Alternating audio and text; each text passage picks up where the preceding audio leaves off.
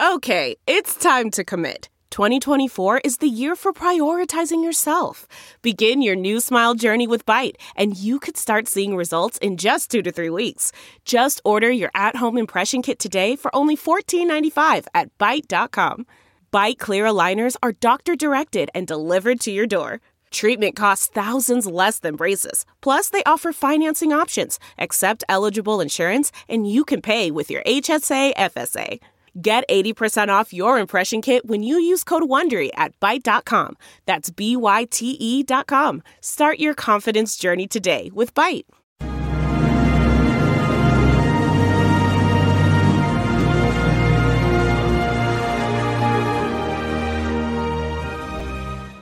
Hi, everyone. Judge Andrew Napolitano here with Judging Freedom. Today is Friday, January 27th, 2023. It's about 10 minutes of four, sorry, in the um, afternoon here on the East Coast uh, of the United States. The Republican National Committee uh, just finished voting for its new chair, and uh, Ronna Romney McDaniel uh, was elected to her fourth term. Ordinarily, this wouldn't be something I would comment on or something that would be very significant. It's a libertarian show. I mean, we talk about government abuse, we talk about war and peace, we talk about the primacy of the individual over the state. I usually don't get into the weeds of one political party over another. But but there's something to be said here for Ms. McDaniel's uh, victory. Uh, when she first became chair of the Republican National Committee and uh, Donald Trump was Mr. Donald Trump at the time. Uh, and then he became president and she wanted to stay on. He basically said to her, You can stay on, but you got to stop using your maiden name.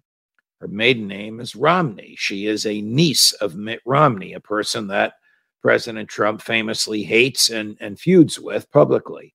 So Ronna Romney McDaniel became Ronna McDaniel.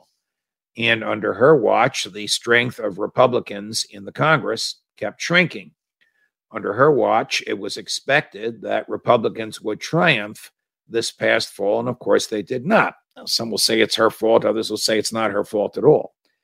But President Trump stayed neutral on this, but he did have an acolyte running, uh, Harmeet Dillon, uh, a well known conservative Republican activist lawyer from California. Uh, I know Ms. Dillon very well because she was on Fox many times when I was there. She's a conservative Republican, Republican with some liberal instincts. She's not a down the road, down the line, middle of the road person like Ronna Romney McDaniel is. She was clearly Donald Trump's choice, though he didn't say it publicly.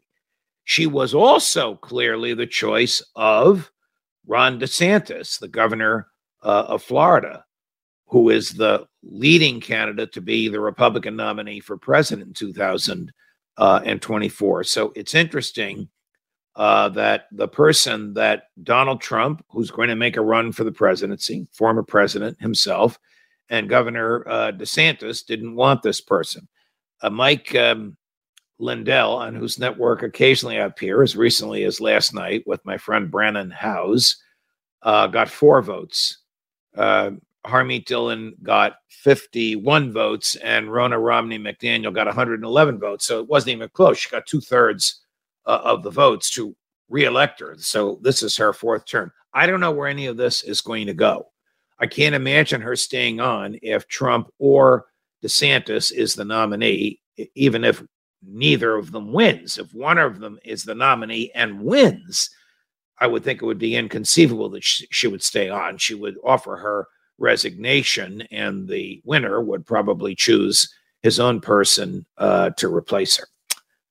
If anything else comes out over the weekend about this, we'll let you know about it. So, signing off as usual, more as we get it. Have a nice weekend. Judge Napolitano for Judging Freedom.